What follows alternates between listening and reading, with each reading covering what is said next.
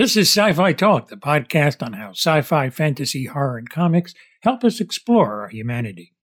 And today we have Ann Hornaday, who is the film critic of the Washington Post. A few years ago, she wrote an article on how the films of the 1970s impacted us today. Yes, we do talk sci fi and the films we all love in a moment. Hi, welcome to Sci Fi Talk. And if you go to WashingtonPost.com, you notice that Ann Hornaday, who's my guest today, has an article about, you know, Hollywood's been through a tough time before, and we can t- we can learn from the 1970s. Isn't that right, Ann? Yeah, and it kind of hit me uh, by accident in a way. I had intended to write about the 1970s. I was actually going to look back at the year 1970 because this mm. is the 50th, you know, the 50th anniversary of the year 1970. Wow. And yeah. um, I was sort of looking looking at it, looking at the the movies that came out that year, and thinking a lot about the decade of the 70s and sort of how legendary that they were, both artistically in terms of the movie business going through so many changes. And I realized, like, wow, you know, in many ways they were facing similar challenges um, as it's facing today. Clearly not a pandemic, but right. you know, by that time, audiences were really turning away. I mean, they were not going to the theaters. They were having terrible, terrible years at the box office. And in similar ways, they were facing a lot of social change. You know, I mean, the oh, yeah. changes in the culture and political um, political statements and political activism found their way into the work, and the work was responsive to that. And so, I just thought, well, maybe there's an interesting parallel to be drawn here, and so that's kind of the journey that I took with the story. Yeah, it was an interesting time. Films that came out of nowhere probably the top of the list is Love Story. Nobody figured it would be the yeah. huge monster hit. I, I, have some problems with the movie, um, mm-hmm. and and actually, it became a trope where the uh, guy marries a woman and she gets cancer and dies, and that was like done to death after oh, this no. movie came out. But this was the first one, so. But you know, you mentioned Ali MacGraw. Yes, she looked like like the girl next door but I thought her acting was a little suspect, despite some actually pretty clever dialogue. Yeah, you're right about that. I mean, I had forgotten how um, salty it is. You know, I mean, they yeah. it's just a real sassy little thing. But you know, and I think Ali, who who full disclosure, we met a few years ago. We were both at the Chautauqua Institute one summer, oh. and really became fast friends. To be honest with you, I mean, oh, cool. She's just absolutely one of the most lovely human beings that I know. And um, she very, very graciously agreed to be interviewed for the story. And she is so self-deprecating. You know, I mean, she was not a trained actress. You know, she she knows how limited. You know, the limit. She knows her own limitations. And I don't think she would ever, ever be uh, arrogant enough to to say that she's a great actress. But um, but it really kind of fell. It it fell into her lap in a way. She had done Goodbye Columbus.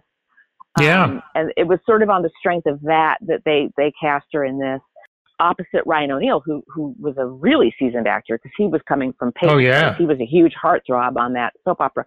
Um, but you know, she touched a nerve, and and in a way, you know, even if she's not Bette Davis material, you know, in terms right. of her acting chops, she was an emotional instrument. You know, she was an emotional instrument in that film, and she did it beautiful. I thought she did it really beautifully, and clearly, I mean, you're right that like it just was such a phenomenon. I mean, it opened late in the year. I don't think Paramount really ever. I mean, I actually spoke with Peter Bart as well because he was. um number two to Robert Evans, who was the head of Paramount yeah. at the time, also oh, yeah. married to Ali. And that's um, right. And Peter said they thought they they were really they thought I wouldn't say a dog they had a dog on their hands, but they didn't think they had a big hit. You know, they they were like, well, it's got some it's got some problems, and you know, it had done they they had screened it and it didn't it kind of just didn't do much so they went in and re-edited it i think they changed the musical score but they really didn't think that it was going to be a big deal and mm. then it hmm. just took off like wildfire in many ways thanks to the novel i mean because they had they had accepted the screenplay by Erich Segal and then brilliantly asked him to write a book a novel. He he basically wrote the novelization of his screenplay. Oh and wow! That became the novel Love Story, and that was marketed by Simon and Schuster, which was also owned by Gulf and Mm-hmm. Western. You know, it was just this great Right. example of sort of corporate synergy and Yeah. real marketing brilliance in terms of letting that book create the demand for the movie, which it did. So it, it just worked like a charm. to me, what also stands out in in that particular decade was really it, it kind of like a return to the crime drama and especially the gangster drama in the form of uh, Francis Ford Coppola, his magnificent Godfather one, Godfather two, liked a little bit, but and and kind of went back to things of Godfather one, but the first one was fantastic, and Scorsese was just starting to come into his own. Mean Streets, a little rough, uh, had its moment. You could still see that he was finding his technique a little bit, but certainly Taxi Driver is chilling. Almost a Yeah. little bit of a horror movie in my mind, too. But Yeah. both those guys literally spread their wings in this particular decade. They did, and they were a part of that generation that Peter Biskind wrote about in Rage, uh, Easy Riders, Raging Bulls, and and I and I yeah. I, I take nothing away from them because they did revolutionize, along with Robert Altman and Hal Ashby, they did revolutionize movies. But I think we forget that a lot of other people were making movies during that time that weren't rebellious and weren't young. That's right. They uh, there was a whole generation of directors coming from live TV. You know, people like Arthur Hiller and Arthur Penn Mhm. and John Yeah. Frankenheimer, and they brought, I think, arguably a lot of style. It might not be, have been as self-conscious, you know, it was a little bit more invisible, but it was professionalism, you know, it was efficient, good craftsmanship. And Mhm. so they were making work during that time, as were a lot of the old guard, like people like William Wyler was making movies, you know, I mean, um, yeah. maybe not the best of their careers, but it was a fascinating kind of collision of generations as well. So it wasn't just the young guys, like people like, you know, I always feel like people like Paul Mazursky and Frank Pierson, like they never get, they never get mentioned, you know, in that in that Easy Rider Raging Bull context. And it's like That's they true. were making, you know, Alan Pakula and Sidney Lumet, like Yes. they were making outstanding movies um but they didn't they kind of didn't get tagged with with being a, a generation so to speak but the Coppola thing, The Godfather, was a very much a product of a similar kind of approach that Peter and um, Bob Evans took to Love Story, which is that they bought the outline from Mario Puzo, also asked him to write the novel, paid him to write the novel, and then and and then it was Peter.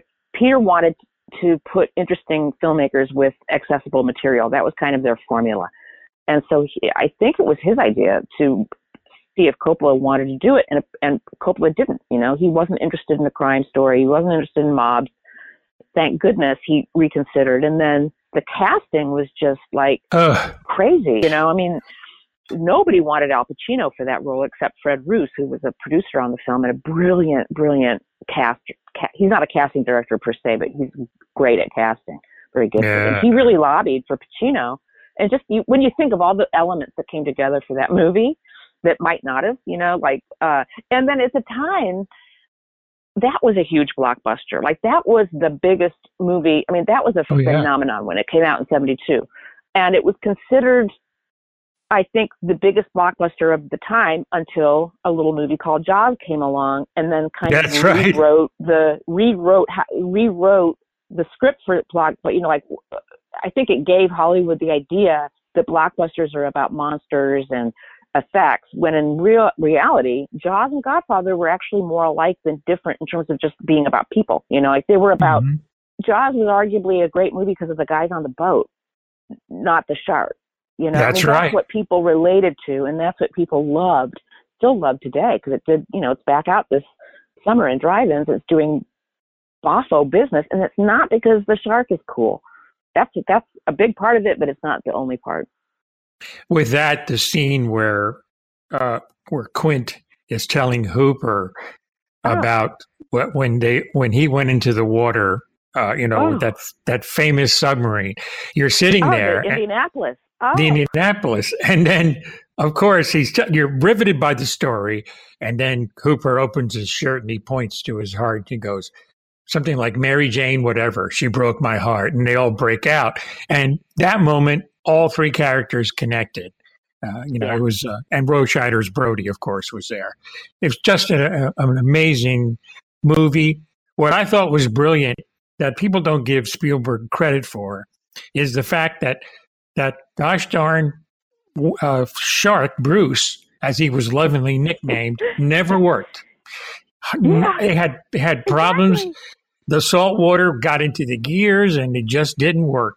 So when it did work, Spielberg, and it actually was a blessing in disguise because Spielberg That's could actually right. shoot could shoot the whale where your imagination filled in the blanks a little bit and you Absolutely. didn't see the whole shark and that's what saved the movie had it worked because even the scene where he eats quint was kind of like yeah it's a fake shark okay you know oh, it's totally. like you know but, but robert shaw sold it right.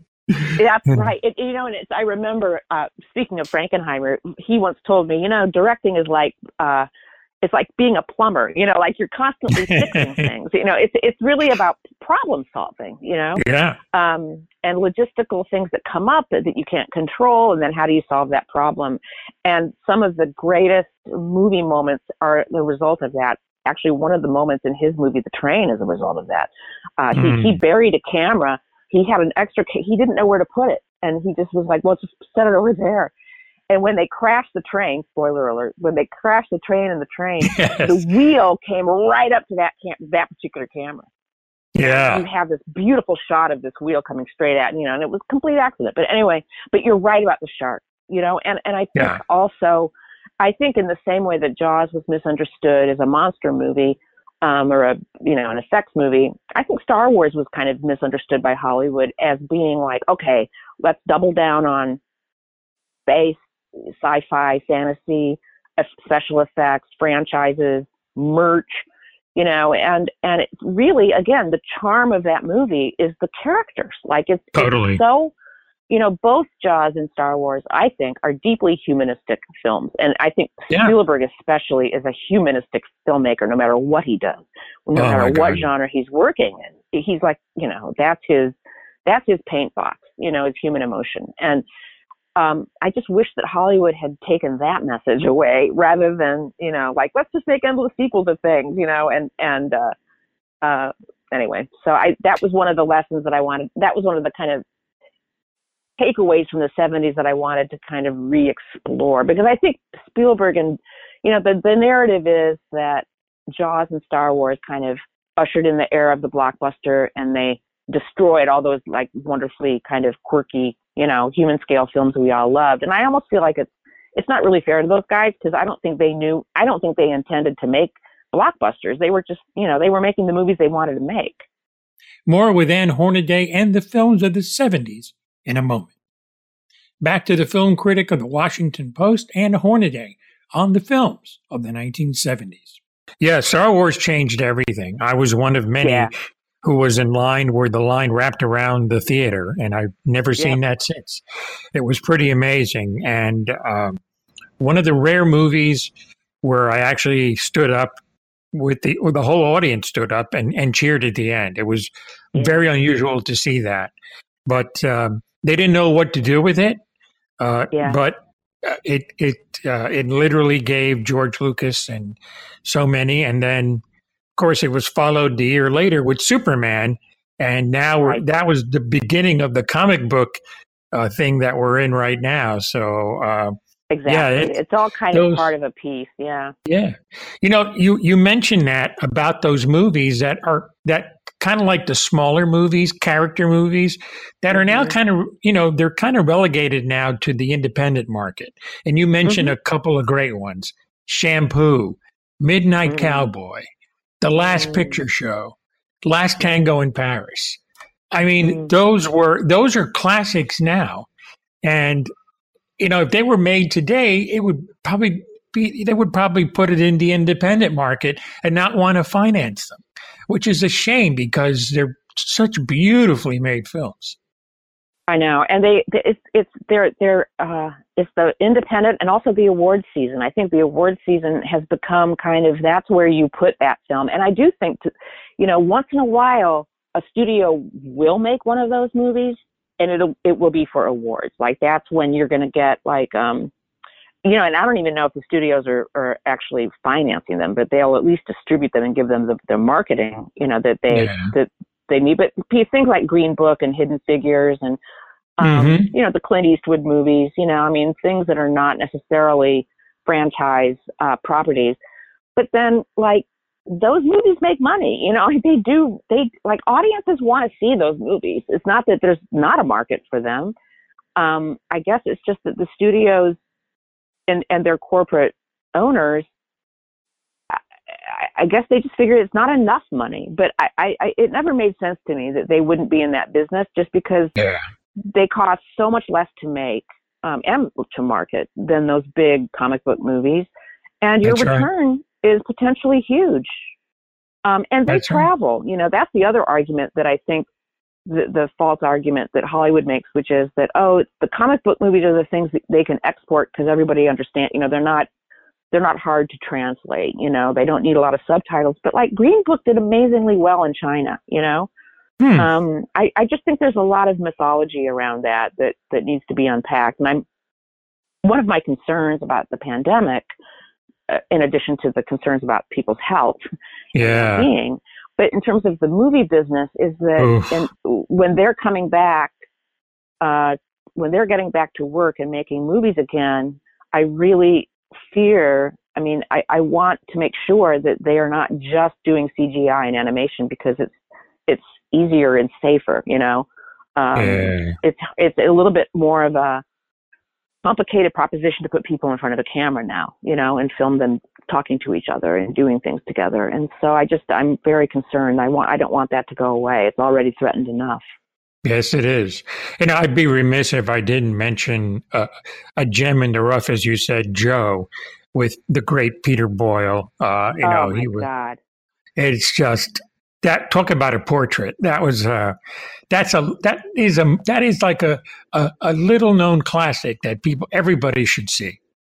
It's so true. And again that did really well. That that came out that yeah. was one of those movies i was looking at for the year 1970 because that came out in 1970 yes it did. and did. talk about i mean edgy tough little gritty little indie.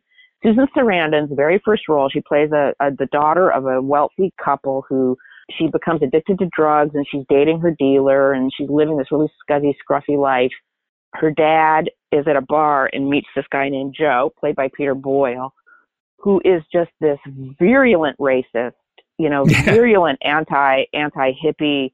He was Archie Bunker, you know, and, and it was funny because All in the Family, I think, came out like six months later, and he completely anticipated that character. Like he is, he's Archie Bunker on steroids, but he's just angry, violent, and he's a vigilante, you know, and he convinces this guy to kind of go on this vigilante anti anti hippie uh, rampage, and it's just shocking. I mean, it's like you're look you're watching this movie, and it's so it's just um it's really breathtaking and of course is kind of pressure. You know, it's, it's very much the anger um, and the animus that drives it is really very resonant today. I think in terms of the anger and outrage that a lot of people have. Absolutely. Um, so yeah, that's a must. As is the landlord. That's another one that I yes, it is in the story. that's and right. That's just as fascinating. You know, that's breathtaking too. You know, that's yes. about a young man played by Beau Bridges, another son of a wealthy family Yes. Uh, who who buys uh, an apartment building in Brooklyn and wants to gentrify it, and it's primarily inhabited by African American neighbors. And he moves in, takes an apartment, moves in to fix it up, and it's just about his relationship, his friendships with these uh, people that he was setting out to evict. But it is the most, again, like you're just some of the material in it is so confrontational and candid, and it's it's such a layered examination of race and class, and it's even it even gets into colorism within the black community in terms of light skinned yeah. blacks having more privilege than, you know, like they call it light privilege than their darker skinned uh, friends and neighbors. And it is just like, it goes there. It was written by Bill Gunn. Um, it was directed by Hal Ashby. Yep, it was actually his first movie, but but the script was by Bill Gunn, and it was from a novel by Kristin Hunter, an African American novelist. So I think Gunn and Kristin uh, Hunter and Bill Gunn really brought that that authenticity and that voice to it. You know, that was it's just utterly like breathtaking. That's all I can Yes. say. Yeah. All right. Let's take a short break. We're talking to Ann Hornaday, film critic of the Washington Post, about the 1970s. We'll be right back. This is Andreas Katsulas, and you're listening to Sci Fi Talk. I'm here with my friend Tony. You may remember me from great films like um, Stardust Becomes Electra. No, no, wait a minute. That was that's not even a title. No, I was the one-armed man in The Fugitive. I played G'Kar in B5, and beyond that, probably you don't know me. Back with Ann Hornaday, uh, talking about the 70s and an article she wrote on that period, which really launched a lot of careers. I do have to say, as far as horror is concerned, probably a film that is still considered a classic, Rosemary's Baby. Oh, and yeah. I'll tell you, the look on Mia Farrow's face initially when she sees the baby, and we're not shown the baby, that tells you, that says it beautifully says it all. And then your imagination takes over. What does this yeah, it's like thing look like? yes, exactly. Exactly. That's Less is more. Yeah. Less is Exactly. more. That's visual storytelling. Exactly. That's another uh, Peter Bart, Bob Evans uh, joint, and and it's another example of Bart wanting to put an interesting director with a um, accessible book because that had been a book, and uh, initially it was optioned by uh, William Castle. I don't know if you remember William Castle. Oh, my God. guy, yes. You know, he was like Mr. Gimmick, right? I mean, Oh, was like- absolutely. he was he was just you know he was a classic in his own right, but it was Oh, yeah. not it was not what you would call like grade A high class. You know, it was it was No. lowbrow, you know, and it was um Shakarama and like all that stuff. But yeah, the Tingler and stuff like that. Yeah, yeah. But I, my understanding is Castle had wanted to actually, he did want to make a legit movie with this one. Like he wasn't going to make it into a schlock thing. But um, somehow, uh, you know, they wheedled it out of him. I think he still has like a producing credit on it, maybe. But um, yeah, they thought it would be re- really interesting to put Polanski because he had been primarily working in Europe till then. Like he had done Repulsion, uh, Knife in Water, so he Yeah. clearly understood t- th- those, you know, suspense and horror and psychological horror. And so, what a brilliant, you know, again, I just love that whole thing about bringing an artistic sensibility to an accessible material. I just think that's such a great, you know, uh, it's like, yeah, what a great, you know, please, Hollywood, try that, you know. And I Mhm. think some people are like, I, it's funny. I was thinking about, um, like who's doing that now and, and you know i think that's kind of like what reese witherspoon is doing with her with her producing projects is she's optioning these books that are doing really well with people like little fires everywhere and um where the crawdads sing um i'm not quite sure who she's putting together with crawdads but you know it's still a, it, it can still work you know that that that approach hmm I I do have to. I totally agree, and I do have to mention a couple of films that you men- that you mentioned in the article. A little gem called Girlfriends, which is really, Oh. I think, the mother for Lena Dunham's Girlfriends. Uh, you know, for her series, totally Uh, totally and uh, and um, you know, Melanie Melanie Mayron gives probably one of the best performances of her career, and uh, and just you feel for her. You, you're you're totally on board with her, and it's heartbreaking, but it is just really a uh, a neat little film. It is, and it's a it's it's kind of an underrated, under the radar film. And again, it, it gets Yeah. left out. Like that's it, that's another example of who gets left out of that Easy Rider, Raging Bull narrative. Because Yeah, you know there were women making films, not a lot, but there were. You know, we, Yeah. Elaine May was making films. Um, uh, Joan Micklin Silver was making wonderful films. The actress Barbara Loden, um, who was had been married to Elia Kazan, she made an extraordinary film in 1970 called Wanda. That was, it was like, you know, it, it, it was Cassavetes, you know, oh yeah. it was up there with Cassavetes in terms of its naturalism. And um, unfortunately, she died very young and wasn't able to direct another movie. But um, and then Girlfriends came along later. That was a '78 film. and Claudia Weill made it, and she had actually been a direct uh, documentary director, and you can really see that in the film because it's a very Yeah. observational film. You know, it's not, it doesn't feel like it's been written. It feels like it's just happening, you know, and that she's just there to observe it. Um, and like you said, Melanie Mayron is just delightful as this young woman in New York trying to become a photographer, trying to find love. Her best friend has just gotten married, and it's kind of about you know the the effects of that on the friendship. Um, but it's really about a woman, a young woman, kind of just finding her way and finding her voice, and it's Yeah. just utterly captivating. And it has influenced, I think Dunham has said that it's a big influence. Oh, yeah. Another and Greta Gerwig, actually, Yep. just coincidentally, before I even knew I was going to be writing this story, when I interviewed her for Little Women, I think she had just, um, Claudia Weill had just been at a Little Women screening, and Greta was just going on and on about how much Girlfriends meant to her. And you can really see Girlfriends in Frances Ha, you know, like there's a direct line there. And you can see it in a lot of Nicole Holofcener's movies, you know, like Walking and Talking. I mean, it, it, it, it, it's had a very long reach. Um, Mhm. and it's it's just a beautiful little movie.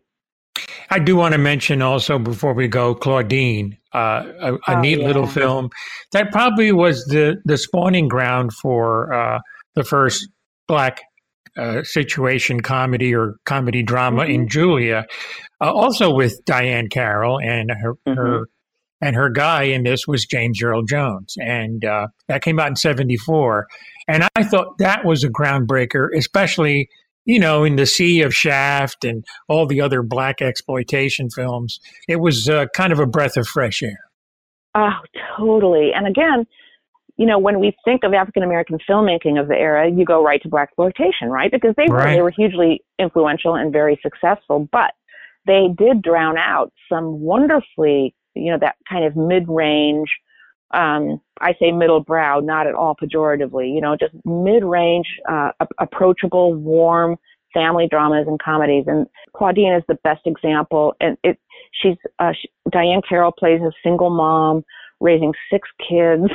They Yeah. are hilarious. I mean, the Mhm, family mhm. life is so funny and tart and kind of, you know, they're they're fighting and they're scrapping and they're talking back to her and she's talking back to them and it's just the rhythms of daily life are just so beautifully captured. And then, you know, she starts to date this wonderful man played by James Earl Jones, who is Yes, terrific and also very funny. he's a brilliant know, it's actor. just it's just he's a brilliant actor and and tonally it, it, it's just it's just brilliant you know the way they captured all the fun the fun the humor the drama the seriousness the pain the struggle Yeah, it's all in there and you know interestingly speaking of the landlord before I saw the landlord I had not really known about this actress named Diana Sands this Oh, yes. actress she blew me away she's in the landlord she is absolutely stunning and mesmerizing. Mhm. And Yes. apparently, I was talking to Lawrence Hilton Jacobs, who played the son, the oldest son in Claudine, Yeah. and he said that Diana Sands was initially supposed to play Claudine. Um, Oh, and then wow. she fell ill. Um, yeah, she got very, very Oh, ill wow. and ended up dying of cancer. But she, Oh, and again, right. like like Barbara Loden, lost way too soon.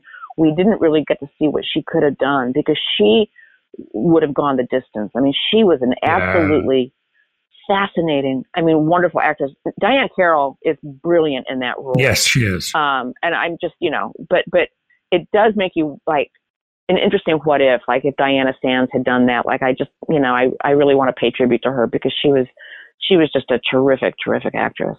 Well, in closing, you summed it all up beautifully, and I'm not going to, you know, so I want people to read this. But essentially, I guess if you could use one word for today's filmmakers, is don't, or a sentence, don't be afraid to experiment and go for it.